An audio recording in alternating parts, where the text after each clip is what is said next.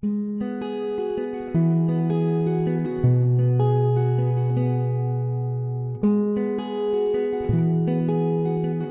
Hope Church.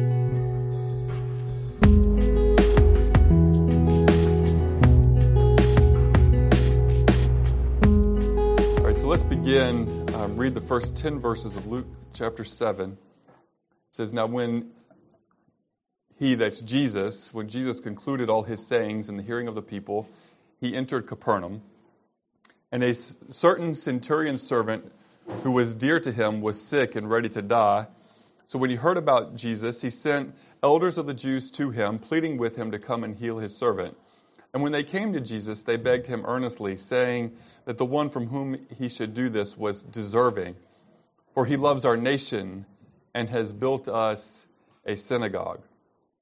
Then Jesus went with them, and when he was already not far from the house, the centurion sent friends to him, saying to him, Lord, do not trouble yourself, for I am not worthy that you should enter under my roof. Therefore, I did not even think myself worthy to come to you, but say the word, and my servant will be healed. For I also am a man placed under authority, having soldiers under me. And I say to this one, Go, and he goes, and to another, Come, and he comes, and to my servant, Do this, and he does it. And when Jesus heard these things, he marveled at him, and turned around and said to the crowd that followed him, I say to you, I have not found such great faith, not even in Israel. And those who were sent, returning to the house, found the servant well, who had been sick. Now, I've got- a question that may seem like, well, why are you asking this question? But I got a question this morning that says, why does Luke include this story? Why is it here?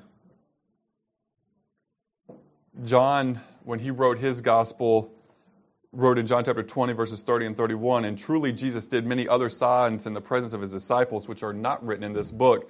But these are written that you may believe that Jesus is Christ, the Son of God, and that believing you may have life in his name.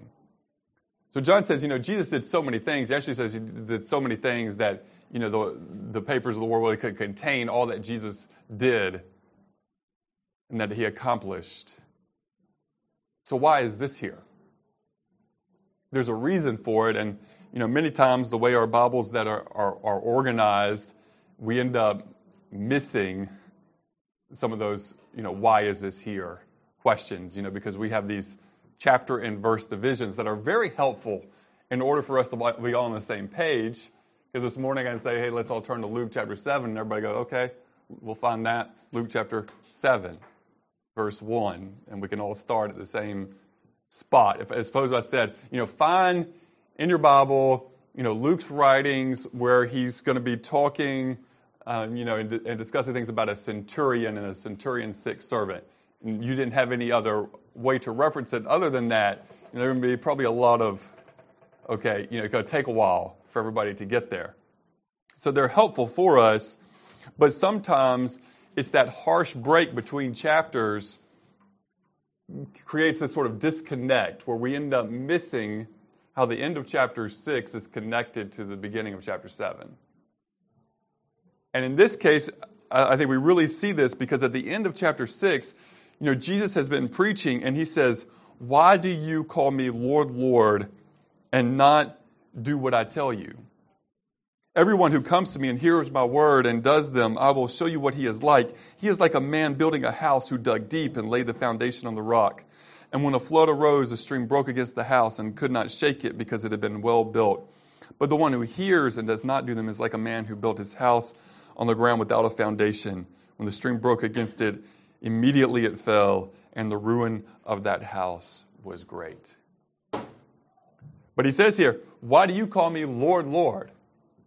and not do the things that I say. And so there's this piece where Luke has been writing much of what he's written up to this point for the purpose of establishing the authority of Jesus. The authority of Jesus at this point is tremendous in this, in this book. It's huge as a theme, the authority of Jesus. And then Luke is going to use this Gentile, meaning non Jewish person. Now, again, remember, Jesus, the disciples, all Jewish. but he's going to use this Gentile person to illustrate what it looks like to believe in the authority of Jesus. The authority and power that Jesus has. And so it's significant. It's also significant because moving forward, we're going to have, you know, we've only had a little bit of interaction with those who are not, you know, Jewish.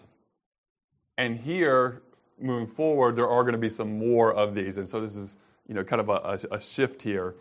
We're going to have some more of these encounters that establish that Jesus didn't come just for the Jewish nation, but for all nations, for all the people groups. So that's also going to be a significant theme as we go forward. But here, what we really want to focus on is this piece of, of Jesus having authority. So, as is stated here, Jesus had finished preaching. You have a, a centurion who had, had a servant, a centurion. He's a Roman soldier. He's in charge of a hundred other soldiers. So he's a man who you know, has authority. He, he doesn't just have those hundred other, soldiers. Obviously, he's, he's also in a position where he has, you know, servants in his house. Um, he has these, you know, basically employees that are part of his um, immediate community that work for him. And he has a, an, an interesting reputation because it's a different reputation and it's a different context than most of the Romans would have had. Most of the Roman soldiers would have used their authority and their power in abusive ways, and that's why Jesus, you know, said things like, "Hey, when you know when someone makes you carry, um, you know, their bag one mile, go a second mile." Because a Roman soldier had the authority at any point to walk up to you and hand you his load and say, You got to carry this for me one mile. He couldn't ask you under the law to do any more than that, but he could make you stop whatever you were doing. He could make you stop your work or your, you know, what, what you had on your schedule for the day, and to make you take that time to do that, to make you walk a mile.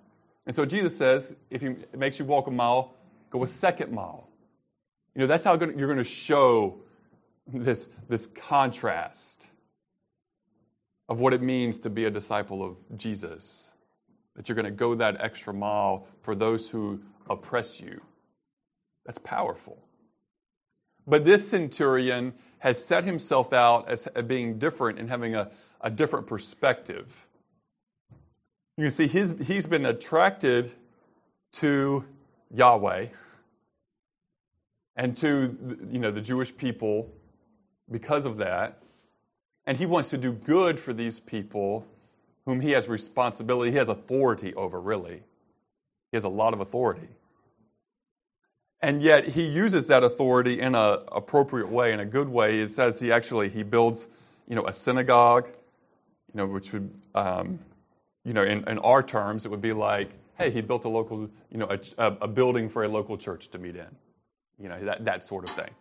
Um, if it was in our context today, um, among Christian people in a Christian culture context. So he builds this synagogue and he's got a good reputation, even the Jewish leaders like him. And so they go to Jesus because they cannot deny, at least some of them, cannot deny the authority and power that Jesus has. And so they say, This man has been good to us, for he loves our nation, has built us a synagogue. Hey, you know, it's like, can, can, you, can you help him out? You know, he's got this sick servant. Can you help him out? You know, I, I, do think it also is a note there that um, that shows you the, the heart that this centurion had that's being worked on by God. It's being changed as he has compassion for his servant. He didn't look at it like, you know, well, I can just, which he could, I can just go get another servant. He didn't view that human being as just dis- disposable, but as valuable.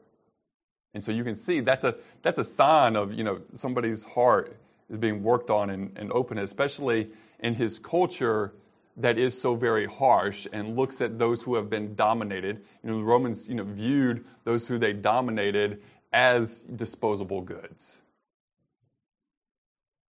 And so he doesn't view this man as a disposable good, but as a human being.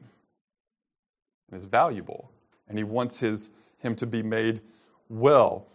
And so it says when he's, Jesus is far from the, not too far from the house, the centurion sent his friend saying, Wait. And this has an understanding the centurion knows a bit about Jesus and who he is and the authority and power that he has, even though he, he may not have the full understanding yet of Jesus as Savior and Savior of the world. He does get that Jesus has authority from God and can make somebody sick or well. He, he has at least that much understanding. And so he says, Don't trouble yourself. Listen to this, for I am not worthy that you should enter in under my roof. I'm not worthy. It's all truth. That's truth.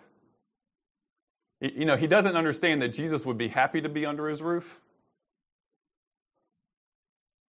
Maybe he doesn't quite get that part of it. But he under, does understand rightly that he's not worthy that Jesus would be under his roof. And this is the thing about Jesus that's so awesome for each one of us in our lives is I'm not worthy for Jesus. Period.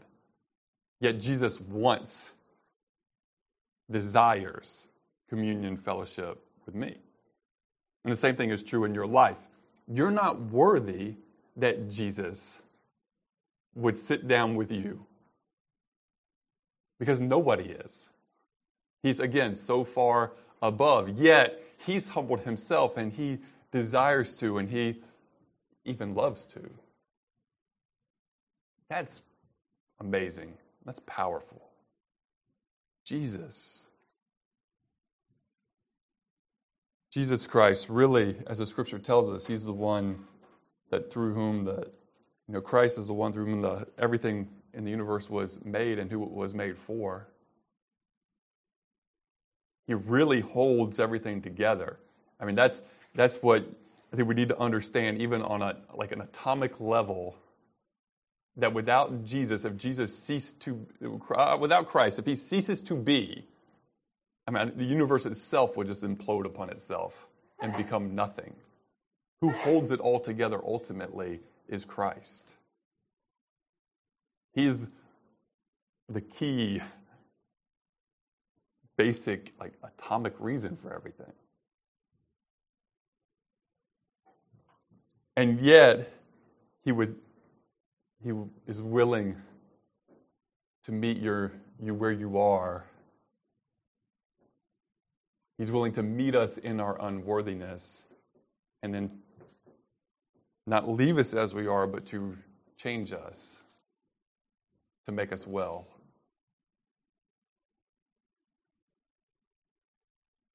But notice what he says here. I don't did not think myself verse 7 I did not think myself even worthy to come to you but say the word and my servant will be healed for I am a man placed under authority having soldiers under me so you know he understands who he is he understands that there's there are officers above him there's officers below him.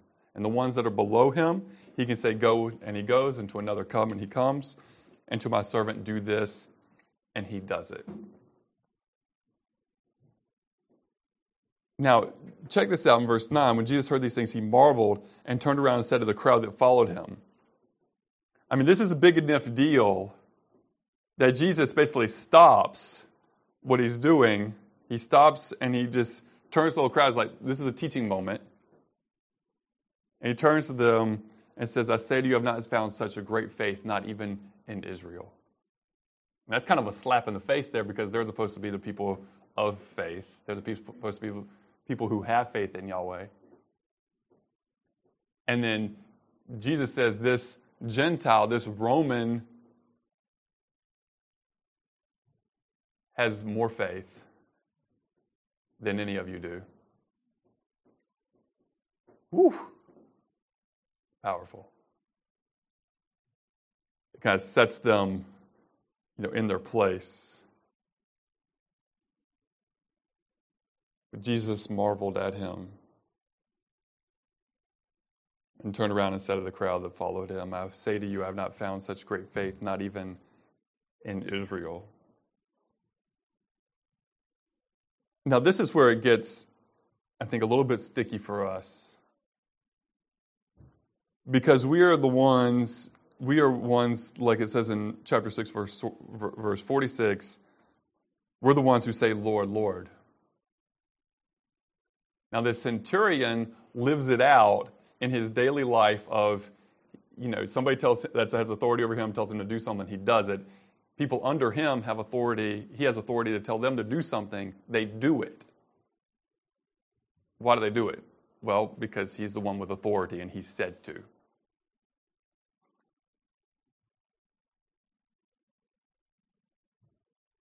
Is it amazing that because of his position, this centurion man, this centurion, you know, Roman soldier, often received greater respect from those under him than Jesus received from receives from his disciples. This Roman centurion is just a man. And yes, there would be consequences for not doing what he said. But we need to understand the position that Jesus has as Savior, as Lord, as King of the universe. Many times, you know, He tells us to do something, and we like want to try to negotiate. we don't oftentimes view it as he's actually Lord with authority over us to say, listen, I'm telling you to go and to do this. Now do it. We, you know, Lord tells us go and to do this, and a lot of times our response to that is, okay, Jesus, let's make a deal where I do this instead.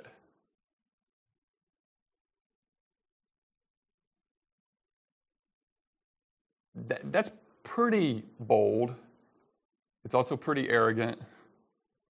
It's also pretty wrong. Guilty as charged. Because I'm not going to sit here and say, well, this is something y'all do, but I, I you know, Jesus, whatever Jesus tells me to do, I, you know, I, I obey the first time every time. That's what we tell our kids, right? We need you to, we want you to obey first time every time with joy. You know, we want you to do it happily, right? This is what we tell our children. We want you to obey. We want you to do it the first time. We want you to do it every time. And we want you to do it so with joy. That's our expectation. Why? Because we're the parents. As the parents, we have the authority over our children, right? I mean, at least that's the way, in theory, it's supposed to work. In the theory, it's the way it's supposed to work. We have the authority, right? And so we expect our children to do what we say. Who are we in relation to Jesus? Because many times there we act as if it was a, you know, just a friend who asks us to do something. And so with that friend, I can go, "No, nah, I'm not going to do that. I will do this." And that's the problem when we have the Jesus being our friend, and yes, you know, he, I, will concede with you that he is.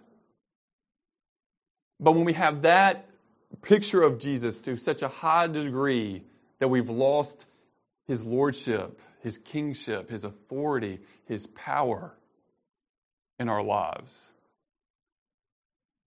to where we become like little children complaining when he asks us to do something in service to him. That's what we become like. I don't know about other people's kids, but my kids are already, I mean, uh, they, they become great negotiators very early on. And great debaters, and great, they have great reasons. It's amazing the reasons a five year old can come up with of why that's not the best thing right now.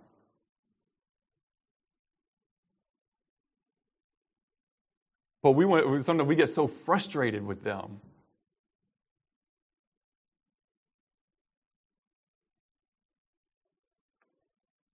But the reality is, a lot of times with God, we're better at it than our kids are.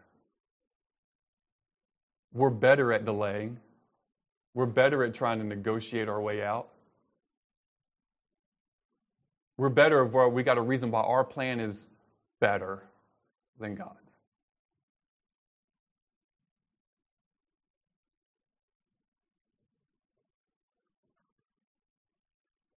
How different would our lives look if we learned to more consistently and with joy when God instructs us either through His Word or through the conviction of the Holy Spirit or for them the instruction of one of His people that we just learn to say, Yes, Lord, with joy.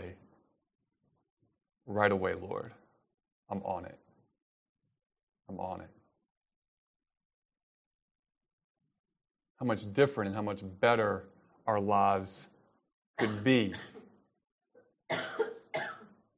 And it's and it's this that we're really getting at and you know even as, as michael's been doing our um, each week uh, these things about you know our, our mission and our, our goals and our values our strategies our, you know all of these things ultimately working to what he's going to bring today on our, our vision of saying yes to jesus at any cost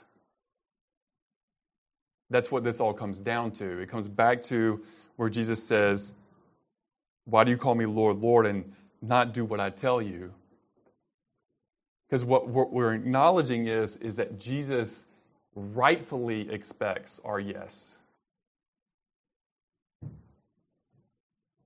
And that Jesus is the one who actually has the authority to say, to go and to go, and that we would go and to come and that we come and to do this and that we do exactly that. That's what we're acknowledging. And we're also acknowledging that many times in our lives, we're not there yet, but that's the preferred future. That's where we want to be. That's where we're asking God to help take us. Because in my just in my flesh, there's there's little odds of that. Just on my own strength, apart from God, there's little odds that I'm going to say yes to Him and all that He asks. Because what our flesh will often do, our flesh will calculate and go, not worth it. Let me have another option. Our flesh will calculate the cost and go, not worth it. I don't see the value added here. What's the next thing? What's the other thing?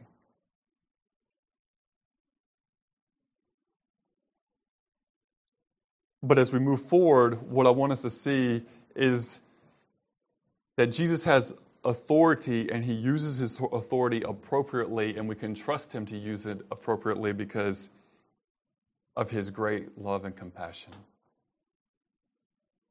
So let's all move on to verse 11 said soon afterward he went to a town called Nain and his disciples, and a great crowd went with him. As he drew near to the gate of the town, behold, a man who had died was being carried out, the only son of his mother, and she was a widow, and a considerable crowd from the town was with her. And when the Lord saw her, he had compassion on her and said to her, Do not weep. Then he came up and touched the bier, and the bearer stood still, and he said, Young man, I say to you, arise. And the dead man sat up and began to speak, and Jesus gave him to his mother. Fear seized them all, and they glorified God, saying, A great prophet has arisen among us, and God has visited his people. And this report about him spread through the whole of Judea and all the surrounding country. You can see the scene in your mind. As he goes to this city called Nain, the disciples are with him, a large crowd. They get near the gate, and a dead man was being carried out of the city, you know, taking him basically, you know, to the, to the cemetery, which you, you would have had outside the city walls. And he was the only son of a mother, and she was a widow. So this is tragic on a lot of different levels because you know the the order have, of death death is always problematic and sad, right? But especially so when the order of death is is um, changed. When a, a child dies before mother or father, that's especially tragic. Even if it's an, you know, it seems here an, an older guy, Um, and especially because, you know, everything, everything in terms of care, the, the first priority would be family.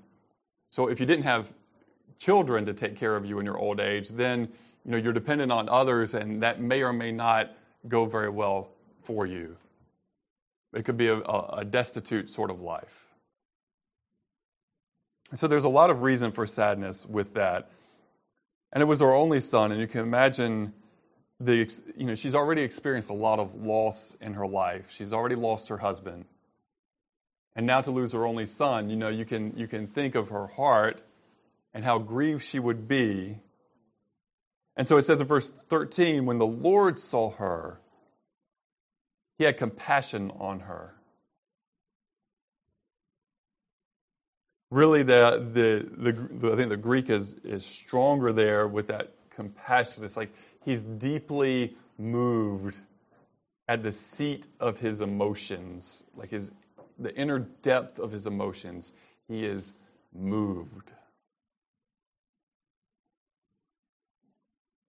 And so, having the authority that he has, he goes up and he touches a coffin, and those who carried the coffin stood still. Again, we see here the authority of Jesus. Jesus can walk into a scene that he's not been invited to,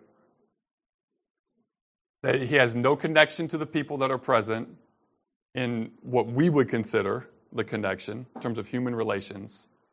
And he can just walk up and stop a funeral procession, put his, his hand on the coffin. That's authority. That's power. Because if you don't have that authority and that power, that respect, somebody just average dude going up and trying to stop somebody's funeral. Man, those people, the friends and everything, their family, they're going to go off on that guy. They're going to take that dude out. You know, you, you see it here. The authority that Jesus has. And he said, Young man, I say to you, arise. So he was dead, sat up, and began to speak. And Jesus presented him to his mother. You see that scene in your mind? I mean, that is powerful, it's beautiful.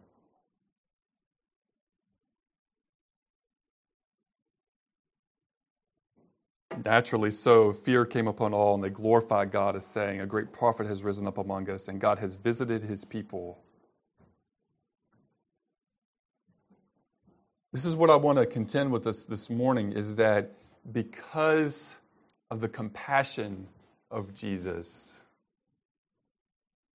we are right to trust his authority over our lives.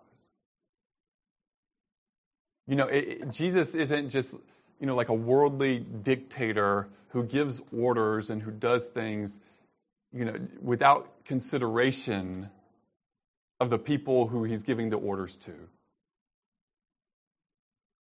He's not a heartless dictator that sends his people into to battle saying, Yeah, I mean, a lot of you are not going to make it, but I'm going to be just fine. You know, and, and to use one's authority in that way. Jesus actually cares about us. He loves us. And so whatever mission he sends us on, he doesn't send us on that mission without consideration of, of us, of who we are and, and, and what we are, and what the cost is going to be for us.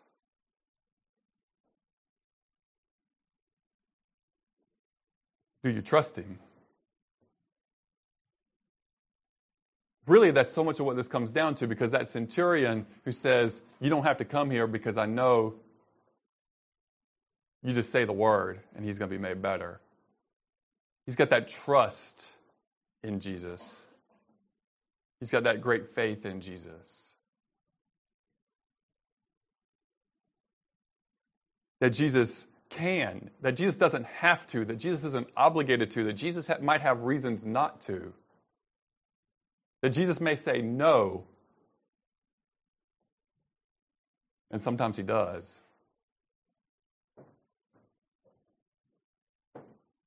And yet you can still trust Him and trust his authority.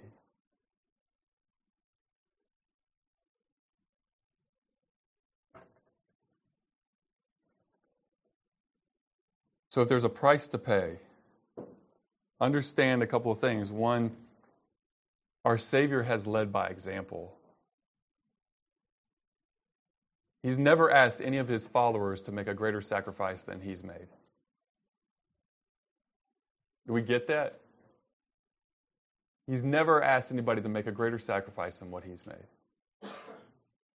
He's never asked his disciples to do anything that he was unwilling to do himself. In this way, he's the ultimate leader.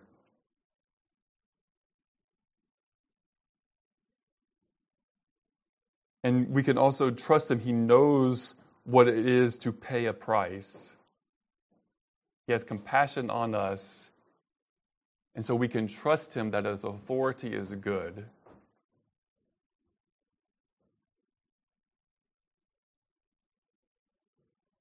And that he sees from an eternal perspective what we cannot see.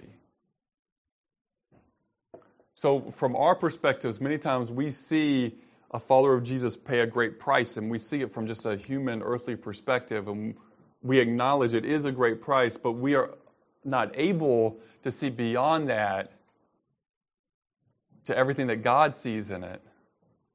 And so sometimes we can question was it worth it? We think about that with those who pay the ultimate price of sharing the gospel and lose their lives for it.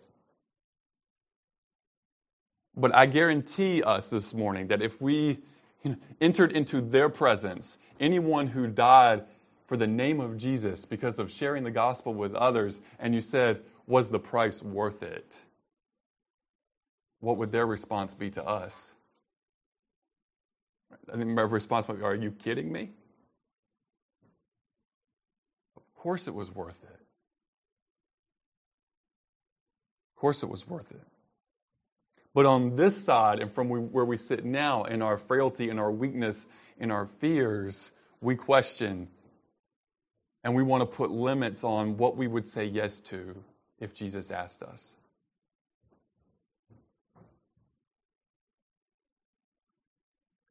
And I think it's important that we talk about this, even as it relates to this, because in our world and today, we, our world is dangerous.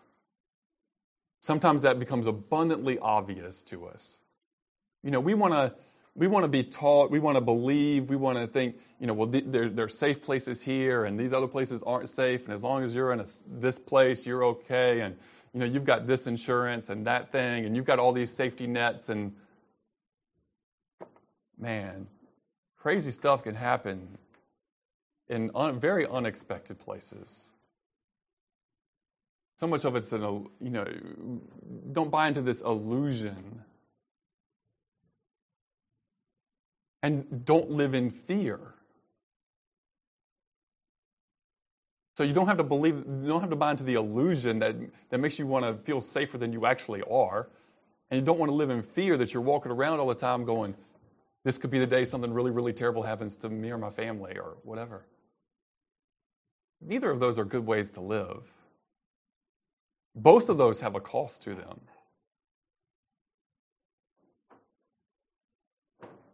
Those aren't great ways to live. And there are times where, you know, we can come about and, and we can we can begin to doubt. We can begin to doubt even Jesus.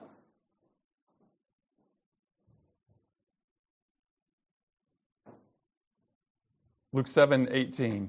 Then the disciples of John reported to him concerning all these things. And John, calling two of his disciples to him, sent them to Jesus, saying, Are you the coming one, or do we look for another? When the men had come to him, they said, John the Baptist has sent us to you, saying, Are you the coming one, or do we look for another? Now, why is John the Baptist sending his, you know, two of his disciples to ask this question. Why is he sending to ask this question?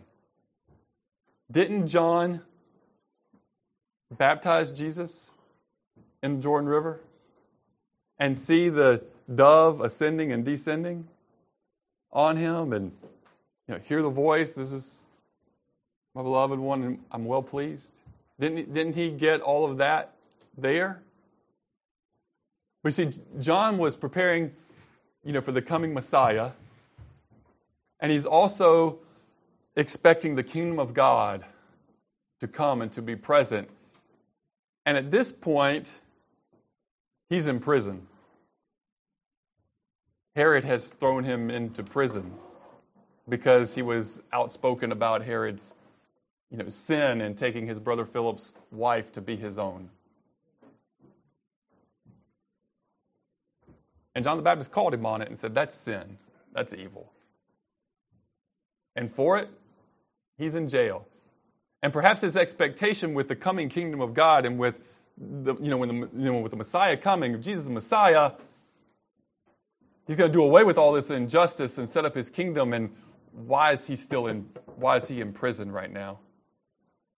Because this isn't, hasn't it gone exactly like he thought it would? You know, I think this happens to people, you know, when we come to Jesus and you know, because of certain messages or certain a certain message that's been preached associated with Jesus, they expect a much easier life. And, and they expect a, a life that doesn't have a lot of pain and you know, a, a, a life that has more material abundance to it. And then when it doesn't turn out that way, they go, wait, is Jesus real? Is he really the Messiah? Is he really the Savior? Because things aren't going according to the plan that I thought when I started following him, what I would receive from it.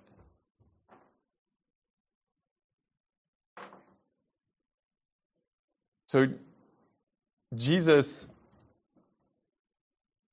reassures John. How does he do it? Verse 21 In that very hour, he cured many of infirmities, afflictions, and evil spirits, and to many blind he gave sight. And Jesus answered and said to them, Go and tell John the things that you have seen and heard that the blind see, the lame walk, the lepers are cleansed, the deaf hear, the dead are raised, the poor have the gospel preached to them. And blessed is he who is not offended because of me. Now, that may sound familiar because earlier in Luke, we had Jesus in the temple at Nazareth quoting from the prophet Isaiah these very things about you know, the, the blind seeing and the deaf hearing, the captives being, you know, set free from their oppression. And so he tells him, Blessed is he who is not offended because of me. It's like, hold your faith, John. Hold your faith. And when the messengers of John had departed, he began to speak to the multitudes concerning John. What did you go out in the wilderness to see? A reed shaken by the wind but what did you go out to see? A man clothed in soft garments. Indeed, those who are gorgeously apparelled and live in luxury are in king's courts. But who did you go out to see? A prophet. Yes, I say to you, and more than a prophet. This is he of whom it is written Behold, I send my messenger before your face, who will prepare your way before you. But I say to you, among those born of women, there is not a greater prophet than John the Baptist. But he who is least in the kingdom of heaven is greater than he. Let's stop there for a minute. Because he uses this opportunity to highlight what John has done and the sacrifice that John made. Jesus is not ignorant of the cost that John has paid, he understands it full well. That being the messenger, being the one to go before him to prepare the way, was, there's a price for that. And so he reminds the people about the ministry that John had, even though it was a short ministry. This man out in the wilderness, what did you go out in the wilderness to see? Did you go out to see the reed, you know, this the grass, you know, blowing in the wind? You didn't go out in the desert for that.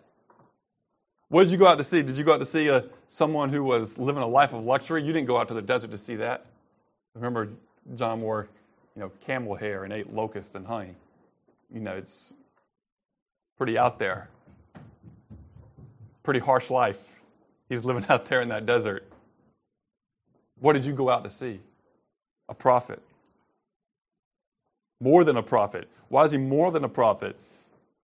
Because you know the, the, the prophets told that the Messiah would come in the future, and Jesus is the one, I mean, sorry, John's the one who comes right before Jesus. He's the immediate one before, where Jesus is also coming onto the scene. Behold, I will send my messenger. He's that special messenger talked about in Malachi chapter 3, verse 1. Behold, I send my messenger before your face who will prepare your way before you. So he talks about John being the greatest prophet, but then he says, if you're in the kingdom of heaven, you know, that's greater than, you know, John, where, how John is right now in his unglorified state. Make sure become part of the kingdom. Verse 29. When all the people heard him, even the tax collectors justified God, having been baptized with the baptism of John. But the Pharisees and lawyers rejected the will of God for themselves, having not been baptized by him. So, this is an interesting thing about the ministry that John had is that even people who you know the, the notorious sinners those who knew they were sinners those who were trying to hide the fact that they were sinners came to repent. But those who were religious and tried to hold on to their own goodness, to their own show of goodness, what does it say about them? The Pharisees and lawyers, the Pharisees and the scribes, they rejected the will of God for themselves, having not been baptized by John. They rejected it. Same thing happens today as the gospel is, you know, preached, the good news of Jesus, of salvation through him. There are people who say, you know, I hear what you're saying, not for me. And they'll come up with these excuses. Verse 31 And the Lord said, To what then shall I liken the men of this generation, and what are they like? They are like children sitting in the marketplace and calling to one another, saying, We played the flute for you, and you did not dance, and we mourned to you, and you did not weep. They're saying, like, you know, you play a little kids game, you know, if you ever have a kid, like, you know, just like pretend. You know, they're going to they're gonna come up and they want the attention. And so they start playing their instrument or whatever. And if you just kind of sit there, they're going to be a little bit unhappy that you didn't get up and dance and participate with them. Or if they played a crying game and you didn't cry with them, well, why didn't you play a crying game with them? And he, this is what he means by it in verse 33 For John the Baptist came neither eating bread nor drinking wine, and you say he has a demon. The Son of Man has come eating and drinking. You say, Look, a glutton and a winebibber, a friend of tax collectors and sinners but wisdom is justified by all her children. What he's saying is, you know, God sent John the Baptist, and there were a lot of people who said, now that dude's just got to be crazy, or he's got to be demon possessed. I'm not listening to that message. And then Jesus comes, not with a different message, but with a different tactic. And he's there in the homes of people like Matthew, you know, tax collector and with all his, you know, sinful friends. And people say, well, I'm not going with that because Jesus is just, you know, he, he, he likes sinners too much and we're, we're righteous, good people. But what are those really? Those are just excuses. Those are just excuses because whether the person comes one way or another, they're going to be rejected. And this is what you need to understand, and this is a call for us here as followers of Jesus. We have to be true to who we are in Christ and to what God has asked us to do individually and collectively as a church, understanding that there are going to some people who are just going to reject because they just want to reject, and it wouldn't matter how you presented the message. It would be irrelevant. It's irrelevant to a certain segment of the population because whether you are viewed as conservative followers of Jesus or liberal followers of Jesus, or whether you're concern, concerned with any of that, no matter how they view you, they'll reject you for one or the other. Because what happens a lot of times is people are, are moving and adjusting and trying to change to be, you know, how do I, how do I make sure I'm accepted by those that I'm trying to reach? And that's really I mean, it, there's, a, there's a place for that question, but it's more important to say, who has God called me to be and how has He called me to do things? Because if God calls you to be like John the Baptist, you need to be like John the Baptist. And if God calls you to imitate as Jesus did, but I think it's probably for the majority of us, we need to do that. You're never going to go wrong by, you know, doing it how Jesus did it. Okay, so that's pretty safe. But there are times where God's going to call somebody to something a little bit more extreme in their approach. Well, the key is to be who Jesus has called us to be, not just trying to be something for the sake of, of acceptance by others. And in reality, what we're attempting to do in all of it, especially as in, in our day and in our time, and having all that we have in the, the scriptures, we want ourselves to be pretty small in the whole equation. We want Jesus to be big. We want his name to be big. We want the gospel to be clear.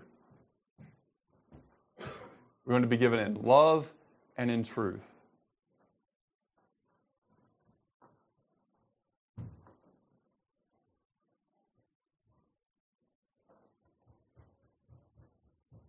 But we're not to look to seek to be those whose stories are written about. If God does that in your life and through your life, praise God. Make sure you give all the glory to Him. But that isn't the goal. You know, and, and that's what I think we, what we need to understand because John the Baptist didn't have the goal of he would have a great name. He was the messenger sent to go before him by his, in, in his obedience, he did become well known for, in, for a short period of time. And then it also came with this cost, because as we know, we're going to get there, he gets his head chopped off. Okay? But I think that one of the things that we have to get beyond is this idea that in the story, our name needs to make the front page. It doesn't. It doesn't. The name of Jesus needs to be lifted up and on high. And this is where we have to, to humble ourselves and to acknowledge that we're, we are just servants. We're the ones who have the Lord, yes, He loves His servants, but we're the one whom the Lord has the authority to say, go or come or do this or do that. And our response at each turn is to be, Yes, Lord, as you will. It's my joy. That's where we may not be, but where we're trying to get to. That's what we're trying to get to. Because in that, as servants, we want the name of, of Jesus, we want his name to be the one that is lifted on high. We want his name to be the one that is known, hmm. that is elevated.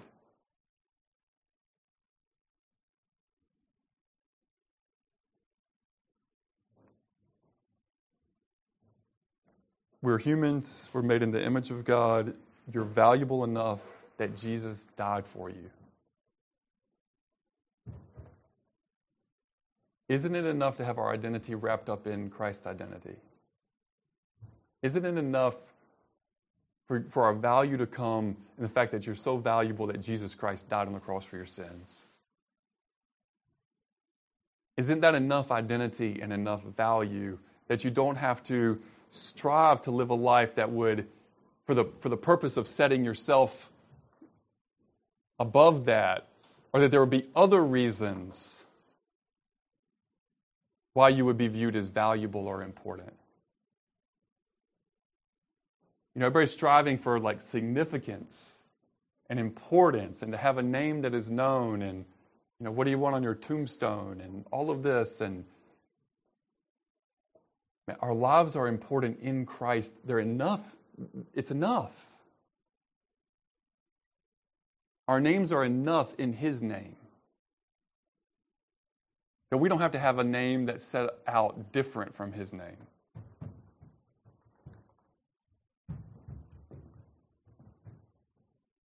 You want to know the truth? My flesh hates that message. My flesh despises that message.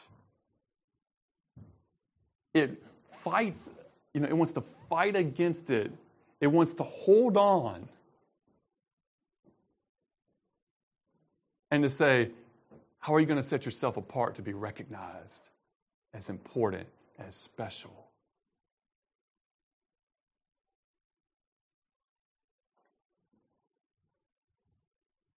But the Spirit that wars against the flesh fights back and says, Jesus is enough. His name is what matters.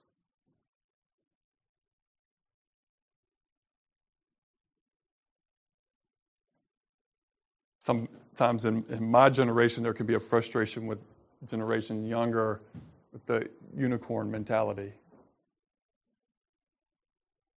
But let me say something to my generation. We've got some unicorn too. We've got some unicorn too. That's part of the flesh. Part of the, it's part of our, nobody knows what I'm talking about? Okay, okay. A unicorn, obviously, think of, you think of a unicorn, you think of super special, right? So people want to think of themselves as, I'm fabulous, I'm super special. Check out my unicorn. Okay. And in generationally speaking, each generation has kind of its thing that it's known for. My generation is known for its angst, and we're going to fight against the man. Generation X. Okay? That's what we're known for. Y'all's generation, those of you who are like college students, Generation Y, whatever, known for the unicorn mentality of I'm super special and you know, that sort of thing. What I'm saying is, my generation also has some unicorn, because we all do, because that's a fleshly thing.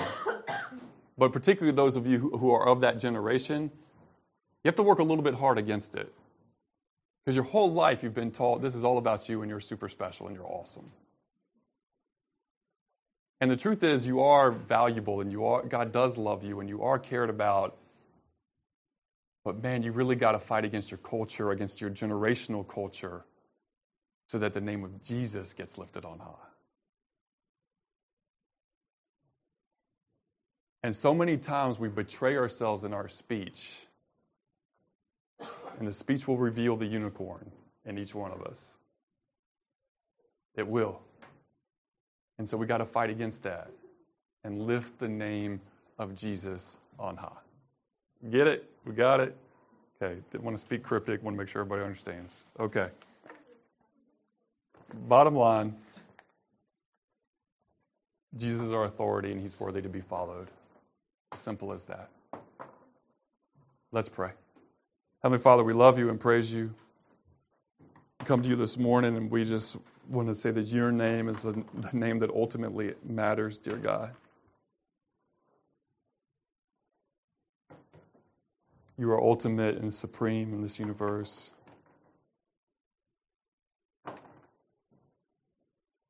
You sent us your son Jesus with authority and with such great authority, but yet, Jesus, you humbled yourself. You had such compassion for people. Lord, this morning, help us to grow in your compassion. And you had such compassion on us that you went to the cross as your body and blood was sacrificed for us. And as we take the bread and the cup, representing those this morning, representing the cost and the sacrifice that you made, we understand that you are you are the ultimate. You are the ultimate man, savior, king, everything.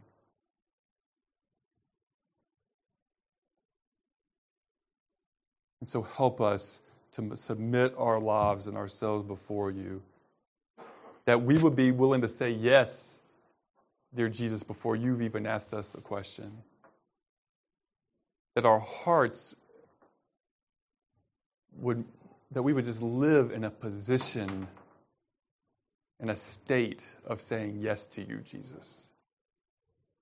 And I confess to you, Jesus, that in my flesh, I fight against that.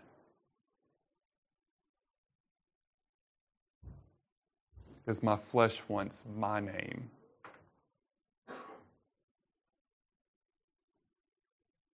To be lifted.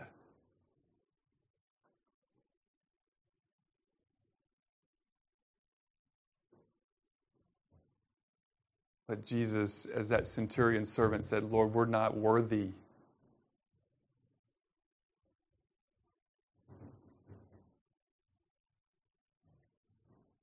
That you, Lord, we're not worthy that you would die for us. But we're not worthy that you would have anything to do with us, but yet you, you do, because you are so compassionate and so loving.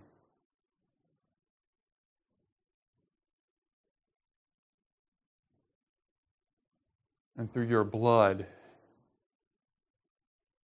you make us worthy. Help us to remember it's not of us, that every good and every perfect gift comes from above, from the Father of lights, in whom there is no changing or variation. That God, you are the same yesterday, today, and forever.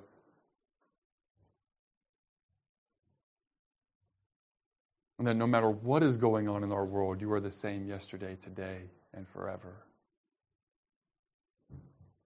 That Christ, you are the Alpha and the Omega, the beginning and the end. That in your hands, God, we fear not because no one can touch our eternal spirits. No one can touch or harm the eternal part of us. That will live forever and ever in your presence. And so help us to live without fear of the earth, on this earth, of any man, but only in reverence and respect to God.